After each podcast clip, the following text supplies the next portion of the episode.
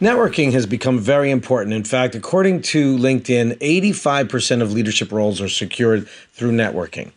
Executive search professional Chris Gardner points out to us what's the number one mistake people make when they are networking in their job search. And he really breaks it down with specific insights and an example.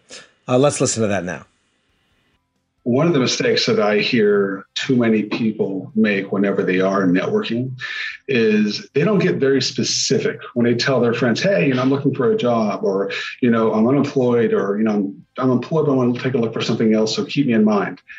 That's not helpful if you are looking for a job, you want to be very specific with your your network and your associates and your friends.